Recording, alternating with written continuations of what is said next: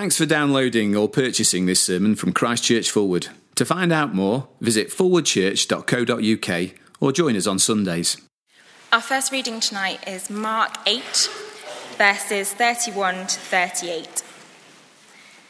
He then began to teach them that the Son of Man must suffer many things and be rejected by the elders, chief priests, and teachers of the law, and that he must be killed and after three days rise again.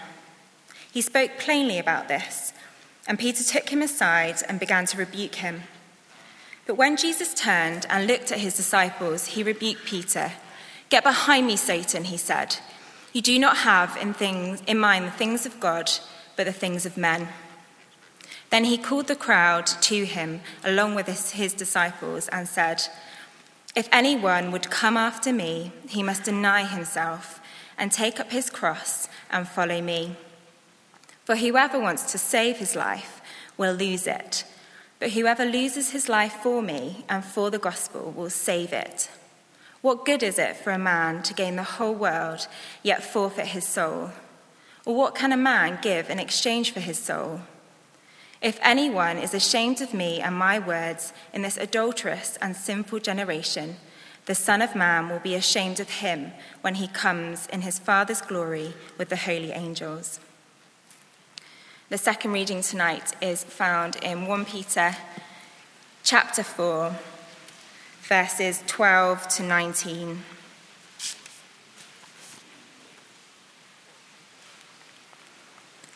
Starting to read at verse 12.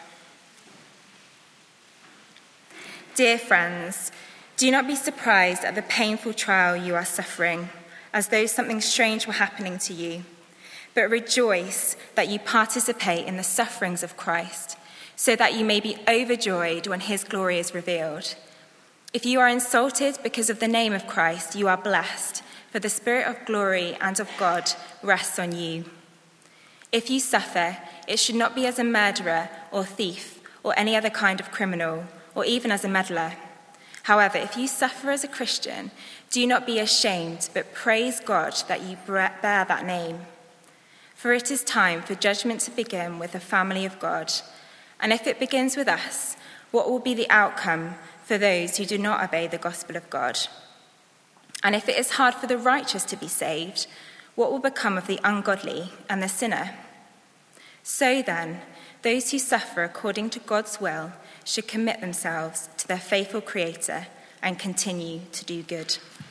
Rachel, uh, thank you very much indeed. With the uh, Bible passage in front of us, uh, uh do please uh, uh, leave it open. Let me pray for us now. Our Father, you, our God, we've just sung of you that you have spoken through your word.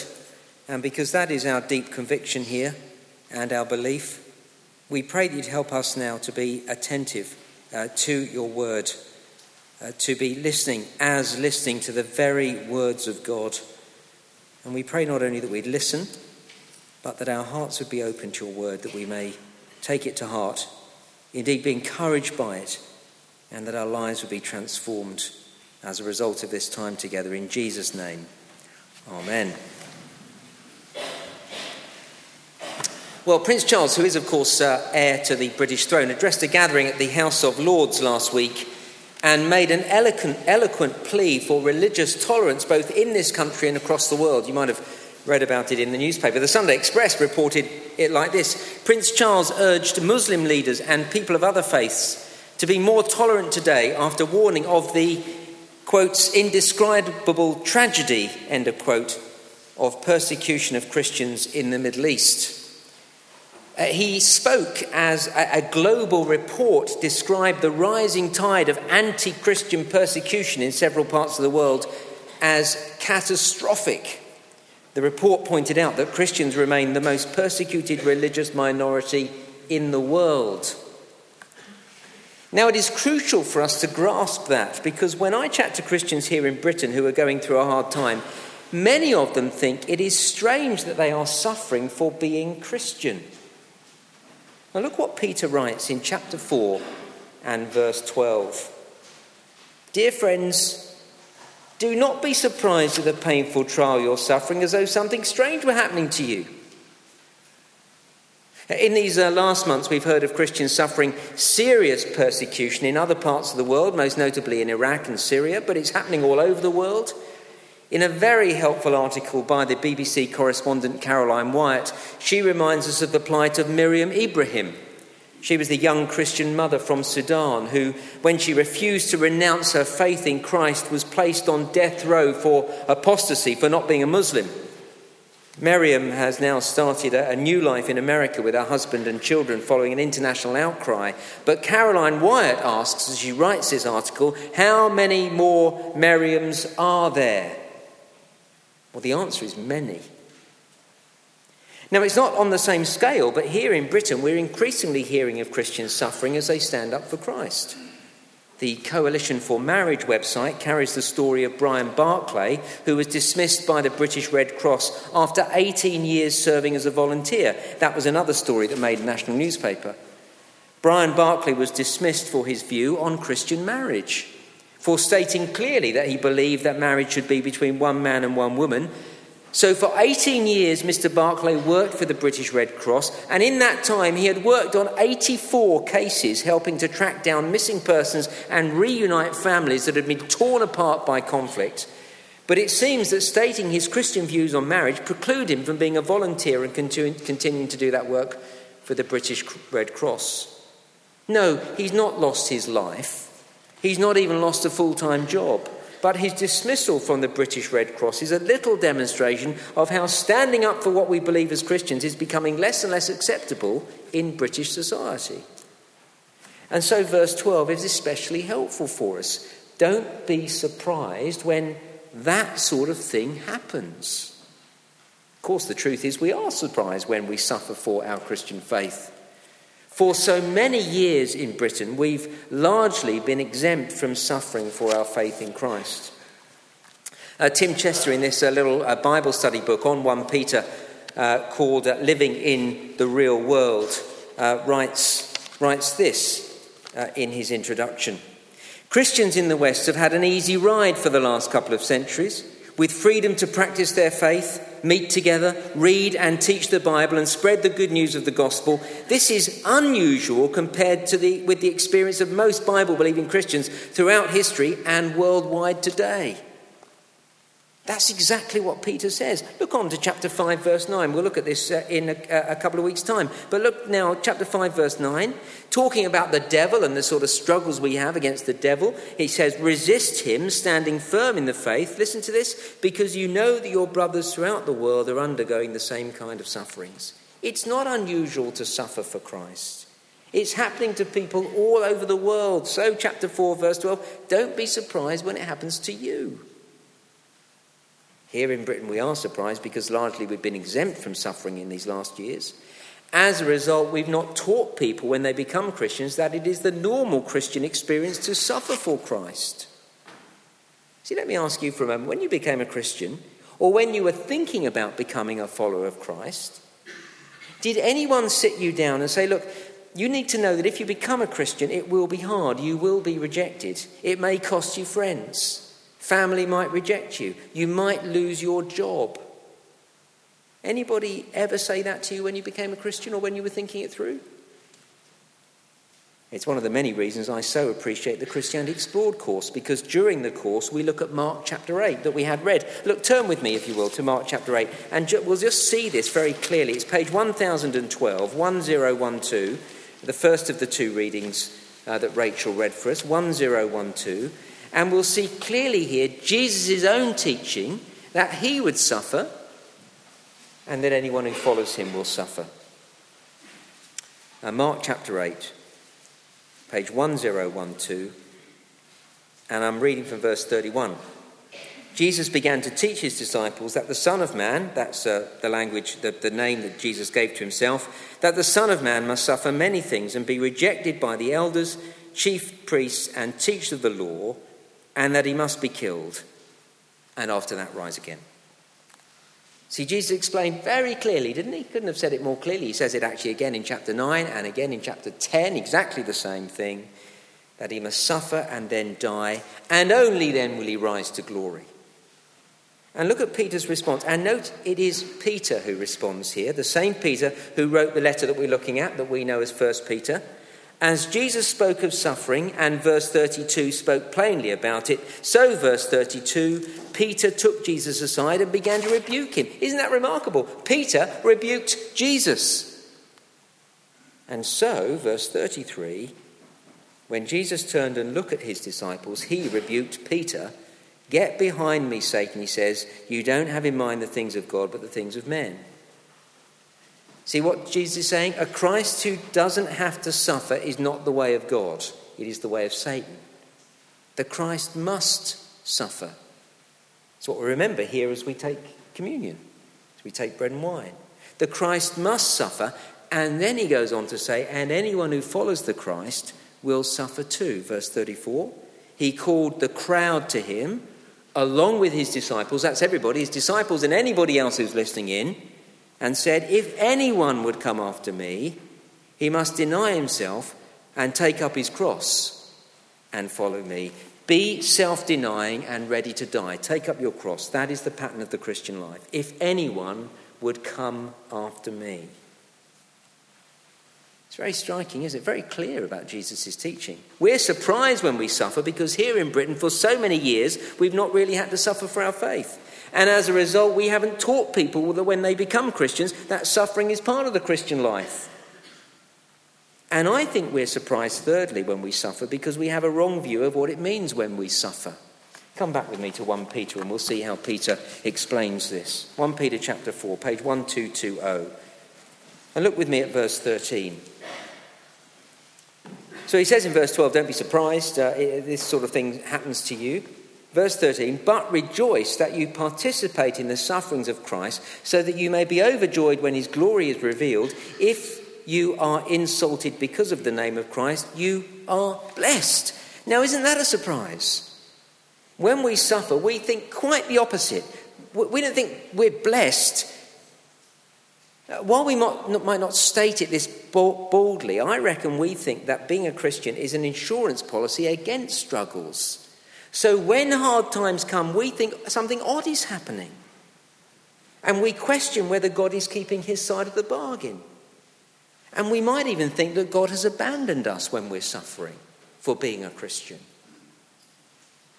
Listen to the, the thoughts that come into our head, the, the sort of the things that are coming out of our hearts. Uh, when we suffer for being a Christian. Do you ever think this?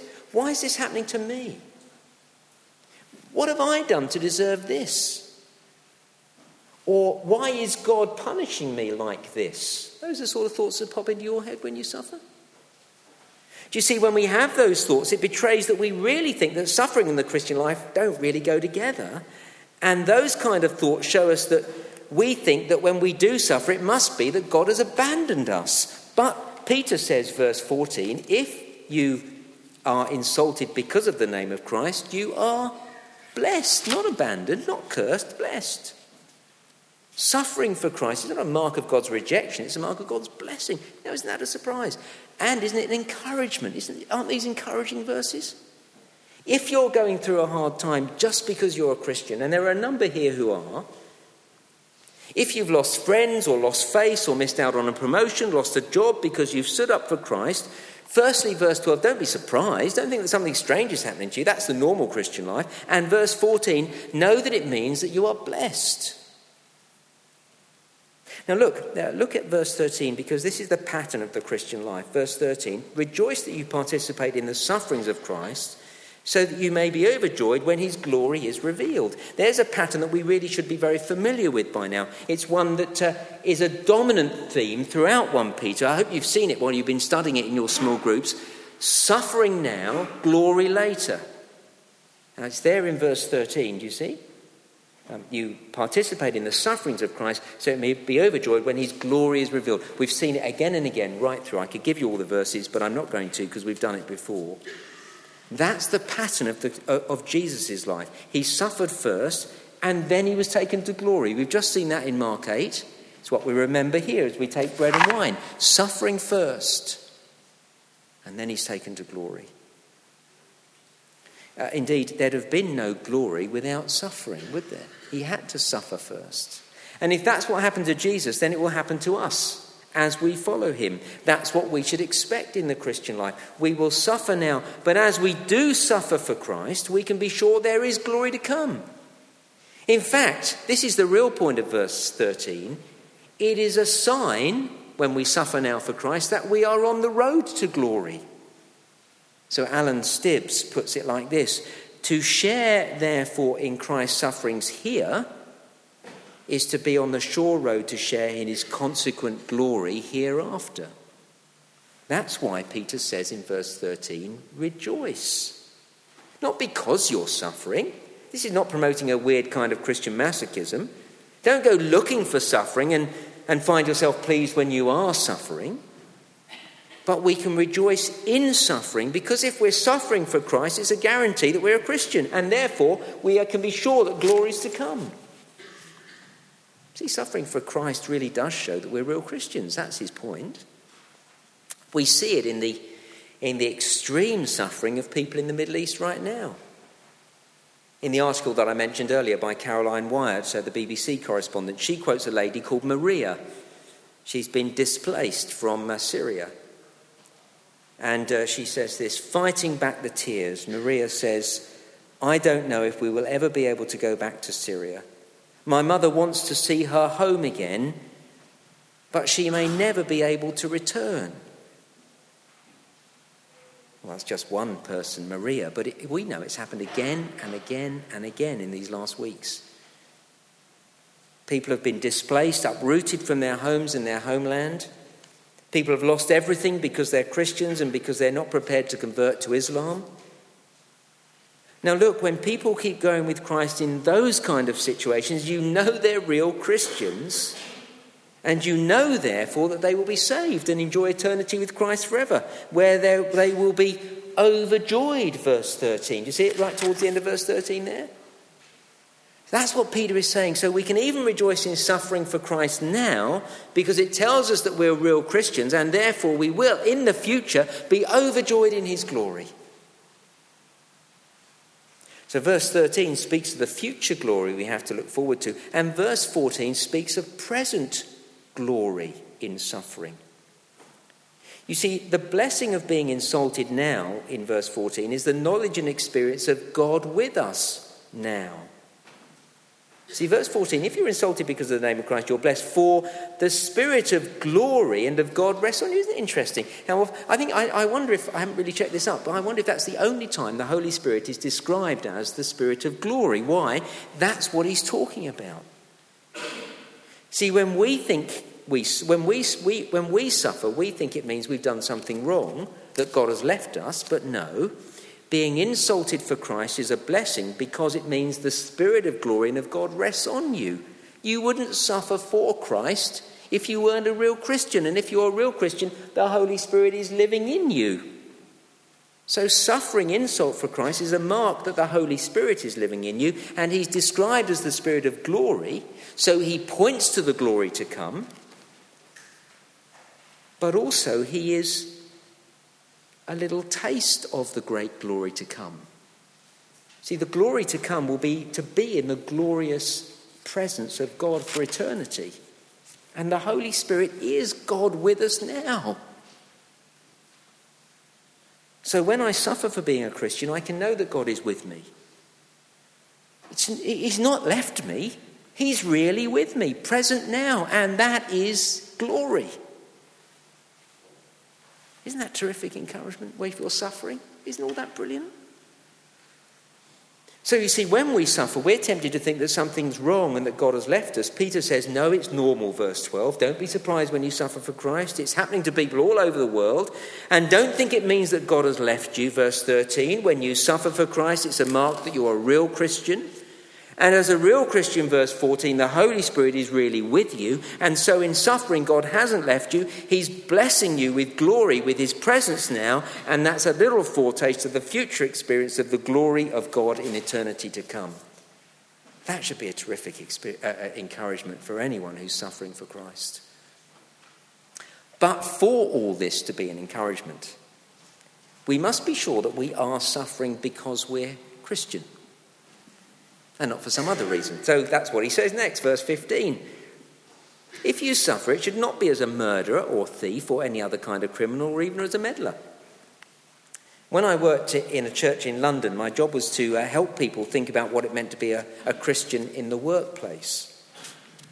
I often found myself meeting with Christians who were getting a hard time for being Christian at work. Most of the time, I have to say, as I sat with them, often just to have coffee with them, I, I found it very humbling to see Christians standing up for Christ and losing out on promotion, seeing them get a hard time from their colleagues, even seeing one or two lose their jobs because they, were prepared, they weren't prepared to compromise as Christians. It was very humbling. It was indeed a privilege to stand with people and support them as they went through that kind of hardship. But once or twice, and it only was once or twice, but once or twice, as I met with Christians who were suffering at work, as we discussed the struggles they were having, and we unpicked the complexities of their situation, it became apparent that they weren't suffering because they were Christian, they were suffering because they were bad employees or they were just obnoxious people. That's what Peter warns of here in verse 15. If you suffer, make sure that it really is because you're a Christian and not because you deserve it.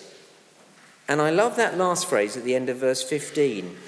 Even as a meddler. Make sure that it's not that you're suffering because you're a meddler. You see, murder and theft, the other things mentioned in verse 15, that kind of significant criminality we are unlikely to be involved in. I don't look out at you and think you are on the wrong side of the law as far, far as murdering and thieving is concerned. It's unlikely, not impossible, un- unlikely that most of us will suffer for that kind of behaviour. But for meddling, sticking our nose in other people's affairs, getting involved in things that are not our business, sadly, we can easily do that and then get a hard time for it. And then we put two and two together and make six. And think we're suffering because we're Christian, when in fact we're suffering because we're pain in the neck. So there are great encouragements here for Christians who are suffering, but before you take those encouragements, Peter says, check out that you're not suffering just because you're a meddling nuisance. However, verse 6, he quickly wants to get back to the encouragements. However, verse 16, if you suffer as a Christian, don't be ashamed, but praise God that you bear that name. So he quickly says, once you've checked it out, if you really are suffering for, uh, for being a Christian, praise God that you bear the name of Christ. And don't be ashamed. You see, because we might well feel ashamed when we suffer for Christ. I think, well, why would I be ashamed? Well, just think your way into it. I've often wondered if in the near future, as a Christian minister, I might find myself being taken to court. It's not difficult to imagine the scenario. The government has redefined marriage. As things stand, religious institutions are not forced to follow that redefinition. But that might well change in the next few years. And so, if I'm going to be true to the gospel, I might refuse to do certain marriages and I might find myself taken to court. And when I play that scenario through in my mind, well, first I wonder if I'd be courageous enough to carry it through, because I'm a bit of a coward, frankly. But if you can just use your imagination for a moment and imagine that I was brave enough, just imagine me now taken to court, waiting outside the courtroom. And as I am, there'll be a number of others there some who are thieves, some who are sex offenders, some who've swindled people out of money and I imagine people looking at me and lumping me in with the rest. There I am in court, I'm the defendant, viewed as a criminal, and I will feel ashamed as I stand there. I imagine. Well, that's me. Uh, let me put it to you. Imagine you losing your job because you've stood up for Christ. Quite possible. Those of you are doctors, there's all sorts of ethical things that you have to do that you could easily lose your job over. As a result, you lose your job, you might lose your home because you can't pay your mortgage anymore. As you imagine that, wouldn't it be great to think that 1 Peter has had a really big impact on the brothers and sisters here? And we love you so much that even though you've lost your job and your home, we take you into our home and we meet all your financial needs. That's loving as brothers. That was last week. Let's hope we do that. But still, just imagine your situation now. You used to have a great job in society, you used to have your own home, now somebody else is looking after you. And when you go out socially and meet people for the first time and they ask you, What do you do for a living? you have to tell them you're unemployed. How will you feel? Ashamed? There's no reason for you to, but I wouldn't be at all surprised if you do. And at dinner parties, when people talk about their homes and their exotic holidays and all the fun they're going to do, going to have at the weekend, you have nothing to contribute to that particular conversation at the moment because you have to rely on other people now. You've lost your job and you have no money. Well, look, what I think you've done is an amazing thing. You've stood up for Christ. But in that situation at the dinner party, you'll feel ashamed, I would guess. See, when we suffer for Christ, we can think our way into the scenario. We're likely to feel ashamed for it when we're misunderstood and misrepresented. Well, says Peter, don't feel ashamed, verse 16. If you suffer as a Christian, don't be ashamed, but praise God that you bear that name. Friends, we need to honour people who stood for Christ. We should honour those who bore the name of Christ and it cost them. And if that is you today, my friend, at whatever level, hold your head up high tonight. Praise God that you bear the name of Christ. There is no greater name to be united with. May God bless you for doing that. And may we stand with you and you don't have to feel ashamed at all in this gathering. And when you do bear the name of Christ and you bear that name and have suffered for it, let me say, you don't need to be ashamed when you think about the future. I think that's what Peter goes on to say in verse 17. He says, For it is time for judgment to begin with the family of God. And if it begins with us, what will the outcome be for those who don't obey the gospel of God? And then he quotes, If it is hard for the righteous to be saved, what will become of the ungodly and the sinner? Now, look, these are, these are slightly tricky verses when the judgment is happening, what judgment is talking about. But if I've understood them correctly, they flow on from verse 16 like this. Verse 16 If you suffered for Christ, if you bear the name of Christ, don't be ashamed. For verses 17 and 18, as God judges the world, you'll have nothing to be ashamed of. End of verse 18, it's the ungodly and sinners. That is Bible language for those who are not Christians. It is unbelievers who need to be ashamed and worried when the judgment comes. There is a judgment to come. Do you see? But those who bear the name of Christ don't have to worry about that. I think that's what he's saying. So then, verse 19, those who suffer according to God's will should commit themselves to their faithful Creator and continue to do good. He describes there God as faithful, the faithful creator. So in your suffering, commit yourself to Him, the faithful one. Trust Him. Continue to do good. Continue to do the right thing. Continue to live a right life, even if it means you'll suffer for it. 4 verse 19, it is God's will that Christians suffer. We've seen that. That is the pattern of the Christian life. It's not strange when it happens, that's just how it is. So keep doing the right thing Keep doing good. Keep looking to the Saviour who suffered first, and we'll do that as we take communion now. And as you look at him, see the way it is. Suffering now means glory to come. And as you know that, know the great encouragement here that as you suffer for him now, you can be sure that it proves that you really are a Christian and that there will be a time, therefore, when you will be overjoyed when he takes you to be in glory with him forever. Let's pray together.